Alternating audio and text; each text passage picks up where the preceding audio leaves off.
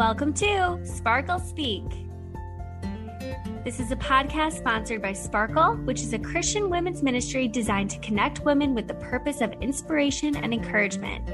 Each week, we will interview a new guest who will share her personal experience with Christianity. Whether you identify yourself as a Christian or not, this podcast is for you, and our intent is always to inspire one another through our own unique and individual stories of how God has moved and shaped us. Wherever you are listening today, we hope you enjoy this story of faith.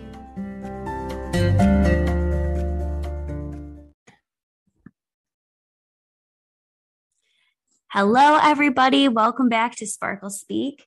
It's your host, Catherine, here, and we're doing something a little different this week for this week's episode. I recently had a baby, as I mentioned last week, and so I haven't been able to interview anyone, but we have a recording that we did a few months back, and today we're going to feature the story of Nikki Catherincchia. She's actually my husband's cousin. And for those of you who haven't heard her story, it's very, very powerful.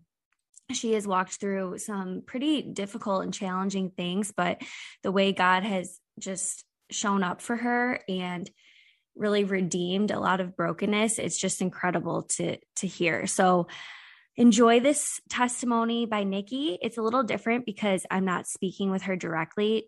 She's sharing her story without anyone else talking back, but it is amazing. So please enjoy her story. All right. Well, just an honor and a privilege to be here tonight with all three of you ladies. Just incredible testimonies about who our God is. And I think that there's so much power in a story. So when I was asked to do this, there was not a question in my mind that this is what God wanted me to do, because there is power in our story. It's, you know, I once heard a pastor say, people will admire you for your strength, but they'll connect with you in your weaknesses. And that's the power of our story. And born and raised in Detroit, in Metro Detroit, I have always lived here, never lived anyplace else. With snowing today, so I wish I lived someplace else. But I was raised, I'm an Italian American, and so I was raised in a good Italian Catholic family, which meant that faith for me was very much as it was a religion, it was a tradition. And God was good as long as you were a good person and you worked hard enough and you did all the right things. You and God were good. But for me, my image of God was very much as long as I was good and followed the rules, I was good. And if I didn't, then he would punish me. And I was a rule follower by nature. And so that kind of worked out well for me because I followed the rules. Except that about 18, I decided I was done following the rules. I decided I wanted to do my own thing and started dabbling in things, making some silly lifestyle choices, not the smartest lifestyle choices. I was a very ambitious person, had big and grand ambitions. I was going to be a lawyer. I was going to enter into the political arena. That was my goal in life. And, but like I said, about 18, I decided to kind of put my faith that I was raised with on the back burner. My mom and dad had been heavily involved in the Catholic Church and had a bad experience. And so when I made my confirmation, we kind of graduated from church and that was it. We stopped going. And so by the time I hit 18, I was like, I'm going to do my own thing. And so I started dabbling in some things that I really had no business, A, because they're not good for you, B, I had no clue what I was doing, and, was offered drugs one night at a party in college and had no idea what I was putting in my body and ended up having a hallucination that I was dead. Like that was my hallucination, that I was dying and that I literally was dead. I remember coming out of the hallucination. I was in Ann Arbor on the campus of the University of Michigan, coming out of the hallucination and looking at my friend, telling her I'm dead and God is punishing me. That was my first thought. God is punishing me, making me think I'm alive, but I'm really dead. And that literally spiraled me into a mini nervous breakdown. I had defied everything I was raised to be, everything who I was as a rule follower. I had kind of pushed against it and had this incredible, horrific experience and was just sure that God was punishing me. And I literally had to drop out of college. I was afraid to leave my house. I became consumed with fear and anxiety and literally became a shell of who I was. The only functional thing I did in that period of time was go to work. But at night, I was afraid to sleep because I was afraid I wouldn't wake up. And so I remember sitting in the living room, rocking back and forth, smoking cigarettes all night long while my poor father looked at me, at his shell of a daughter who had all of this going for her, and it came crashing down around me.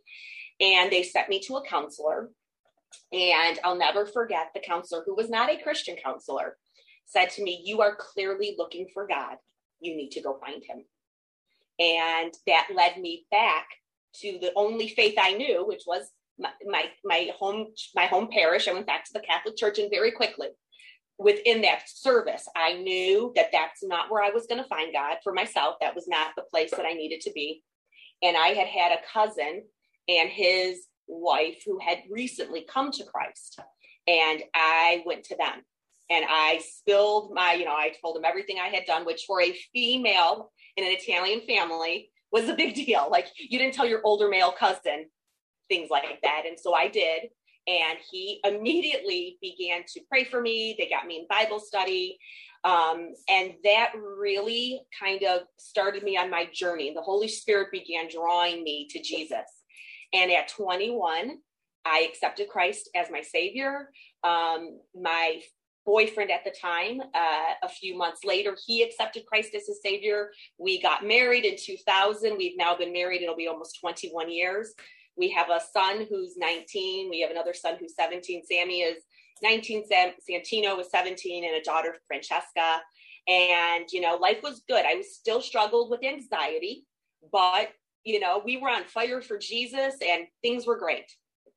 And we started going to a non-denominational church. I floundered a bit there. It was very, very, very traditional conservative. In fact, I was one of two women in the whole congregation that didn't wear a head covering.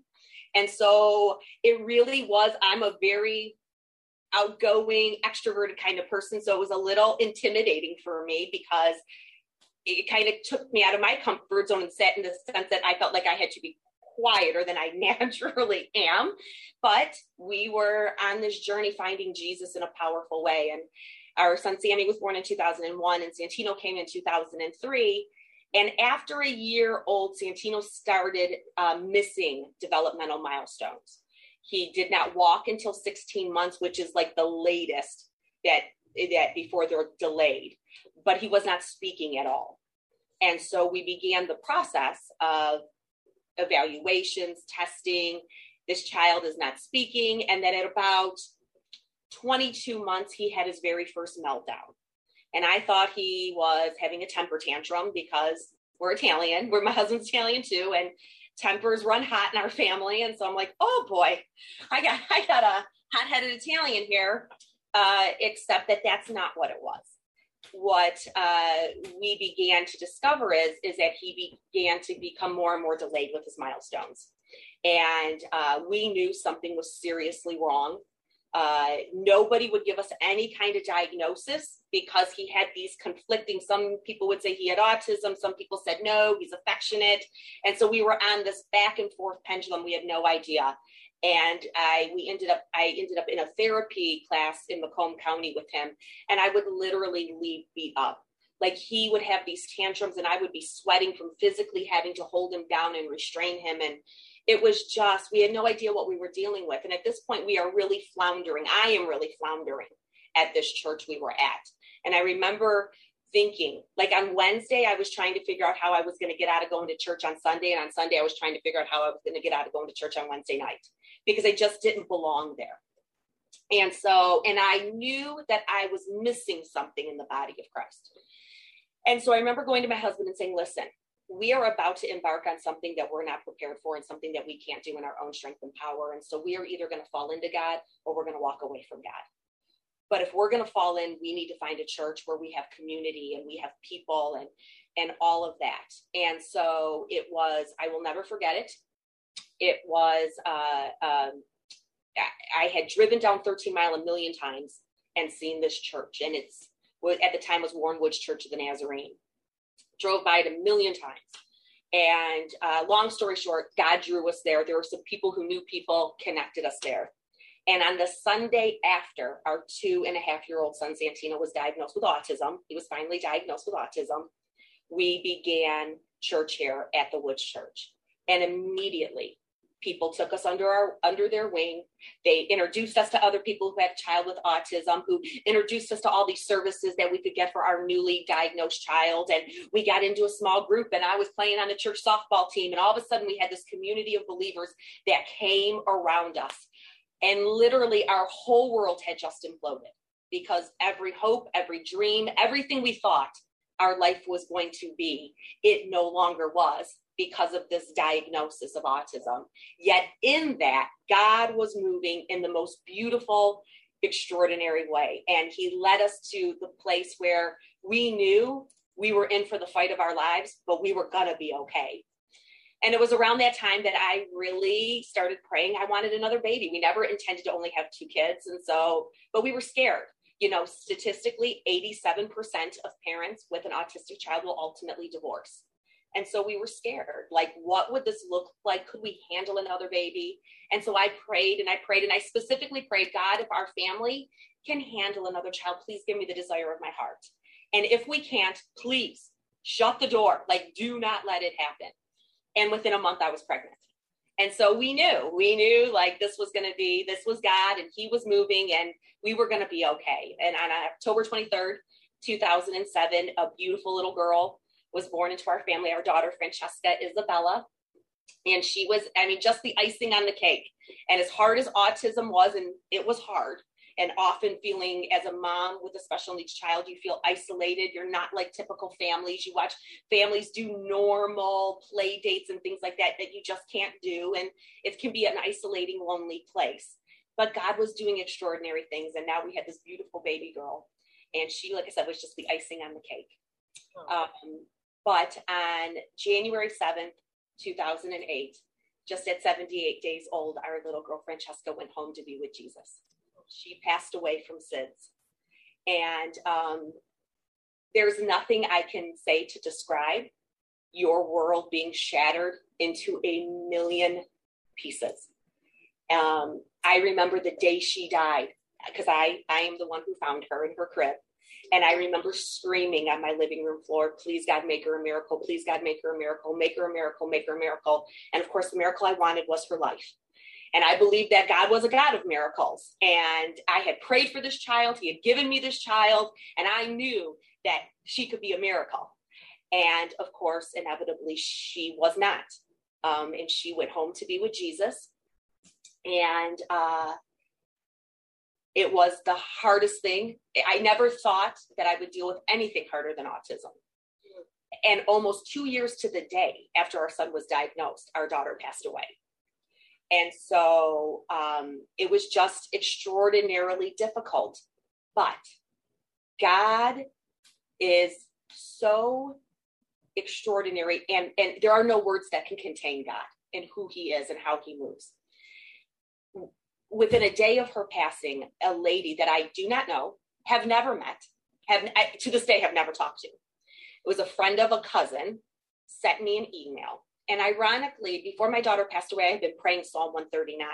Had nothing to do with my unborn child, though. It was about me. I was in this middle ground in ministry, and I really wasn't sure where God wanted me to be. And I was in kids ministry, but I felt like God was calling me to something different. And so I kept praying Psalm 139, because I'm like, God, search me and know me. Like, you know me. You know me better than I know myself. You knit me together. You know where you want me. And this lady sent me an email, and she said, your daughter lived 100% of her life. And I do believe the words of Psalm 139, that all of our days are ordained before one of them come to pass. And that my daughter did live 100% of her life. Some people are allotted 95 years, and some people are allotted 78 days. But what God can do with those 78 days is beyond what I could have ever comprehended, because he set my husband and I on a journey that was extraordinarily painful, but God was with us every step of the way. And there were days where his presence was so real and so tangible that I literally felt like I could physically touch him. He was so close to us. In fact, my husband and I often say we wish other people could experience God the way that we did, without experiencing the pain that we had to experience to really, you know God that way. And his people, there is nothing more beautiful than the body of Christ and the way that the people of God will do the most extraordinary things in obedience to the Holy Spirit. I had friends come and lay in bed with me and wipe my tears. I had friends tell me on Mother's Day, you know, which is always the hardest, was always the hardest day of the year for me. I had a friend one year say, God told me you need to, I'm going to let you cry. I'm going to hold you. And then you're going to get up. You're going to take a shower. You're going to make yourself pretty. And we're going out. That takes an extraordinary amount of obedience from a prompting of the Holy Spirit, because most people would just let you wallow and be sad, quite honestly. But the people of God are extraordinary. And in reality, we did not just survive, we thrived.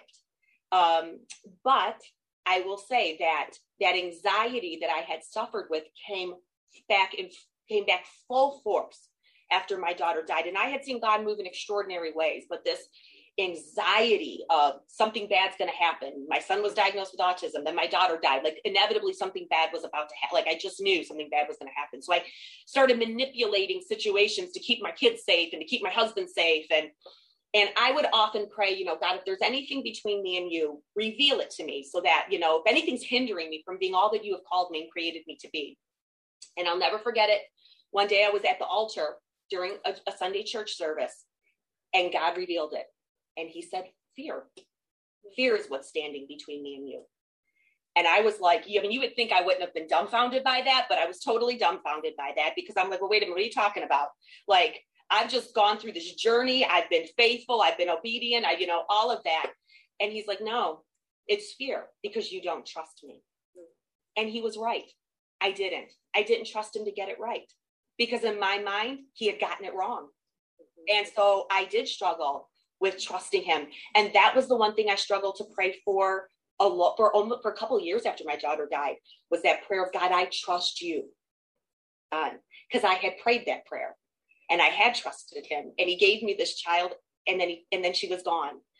And that day I fully surrendered to him. And I said, that's it. I do trust you. I don't understand why. I don't like it, but I know you're moving in it. And I know you are doing incredible things. And that moment of trust, God then made me face these different things that I had struggled with fear over. I had to get in an airplane. I was afraid to fly.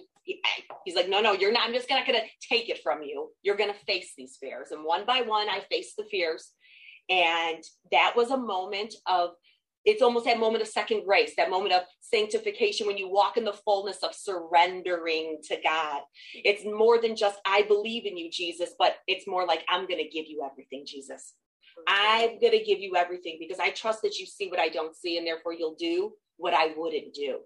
And I had seen him bless so many people through my daughter's story and our testimony. And I began to write and I began to blog and people were impacted by her story. And then I, in that time, I had been journaling. I'm a faithful journaler. And one day I was journaling. It was around the time of my husband's anniversary. And I got to the very last page. It was interesting because we had a night of prayer over our son with autism. And it was a beautiful night. The Holy Spirit moved. It was a prayer of anointing. It was just, we had like 60 people packed in a 960 square foot house. And that's not an exaggeration, praying an anointing prayer over our son with autism. And my girlfriend was like, you need to journal every single moment of this night. And as I was journaling just how awesome God was, I realized it would be the last journal entry in the journal that I started the week my daughter died. Oh. And it was in that moment that God revealed to me very clearly that he actually had answered my prayer. She was a miracle because she gave me God in a way that I would have never had him had he not gifted her to me, had she not entered my world and exited this earth, because she's never exited my world. She's left this earth. She's never left my life. And I realized that she was a miracle because she was the catalyst to God calling me into my ministerial calling. And very quickly after I surrendered And God revealed that to me. I felt called to go back to school, and I did. I thought I was going to be a Christian counselor. And God very quickly shut that door, said, no, that's not what I'm calling you to. And so I finished my degree. I got a bachelor's degree in religion and biblical studies, and I really didn't know what I was going to do with it. And my lead pastor here at the Woods Church said, I know what you're going to do with it. You're going to be a pastor. And I was like, are you crazy? No, I'm not. No, I'm not. At that point, I had come out of Catholicism into a church that theologically didn't believe in female pastors. So I'm like, I don't even know that I'm allowed to do. I don't know that I'm allowed to do this. But God very quickly revealed to me that, no, that absolutely was my calling. And he called me to not only to be a pastor, but to be a preacher. And I remember as I answered that call, being woken up in the middle of the night, the spiritual attacks were heavy and hard, and crying, going, who do I think I am? I'm not a pastor's kid. I wasn't really raised in the church. If people only know what I've done. And God just very once again, so graciously, very clearly said, it is because of what you've gone through that I'm calling you to be a minister of the gospel, because people will connect because of what you've gone through and who you are, and the fact that you're not a pastor's kid and you didn't do everything right. And so I answered the call, and I've been a pastor now for 6 years. And I, like I said, I'm a preacher of the gospel. And I know very clearly that every time I walk out on the platform, that it was my daughter that God used as a catalyst for my calling, and that he does want me to minister to people. And I am just living proof that God, in the Old Testament, it talks about how God will take the ashes of this life and turn it into beauty. And I am living proof that God takes ashes and turns it into beautiful things for his kingdom. Because the highlight of my story is not that I'm a strong person. It's not that I'm extra special. It's that God is that great, that he can take something shattered into a million pieces and put it back together. Psalm, the words of the Psalms are so true. God binds our wounds and he heals our broken hearts. And I often think about those 5 women who are listed in the Gospel of Matthew in the genealogy to Jesus, and how broken and dysfunctional so many of their stories are. And it's always in our brokenness and our weaknesses and our shortcomings and our hurt and our pain that he can be glorified in the greatest of ways. And so, I always say in my humanness, I would say, take my son's autism away and give him my daughter back. But that's why God doesn't give us the blueprint. We can't handle seeing the big picture. We don't know the big picture, but God can take even the most hurting, even the most heartbreaking things in this life and really use them for his glory. And so I am a proponent and always an advocate for sharing our stories, because nobody is ever alone. There's so many people who feel alone, but they're not. All of us have the unique opportunity to share with just one person and speaking to one person and say, you are not alone. I have been there, and you will be okay. Thank you for tuning into this week's episode of Sparkle Speak. If you are interested in following us on social media, you can find us on Instagram at _sparklefaith_ or at sparklefaith.com. There you can find information on upcoming events and speakers, and please feel free to reach out to us if you have a personal story of faith that you would be willing to share with us. We hope you tune in again next week, and we hope your week is full of the sparkle we all need. Need more of God's power in your life? I'm Christina Patterson, host of the Teach Us to Pray podcast, providing practical tips on how to grow your faith through prayer. Subscribe at lifeaudio.com.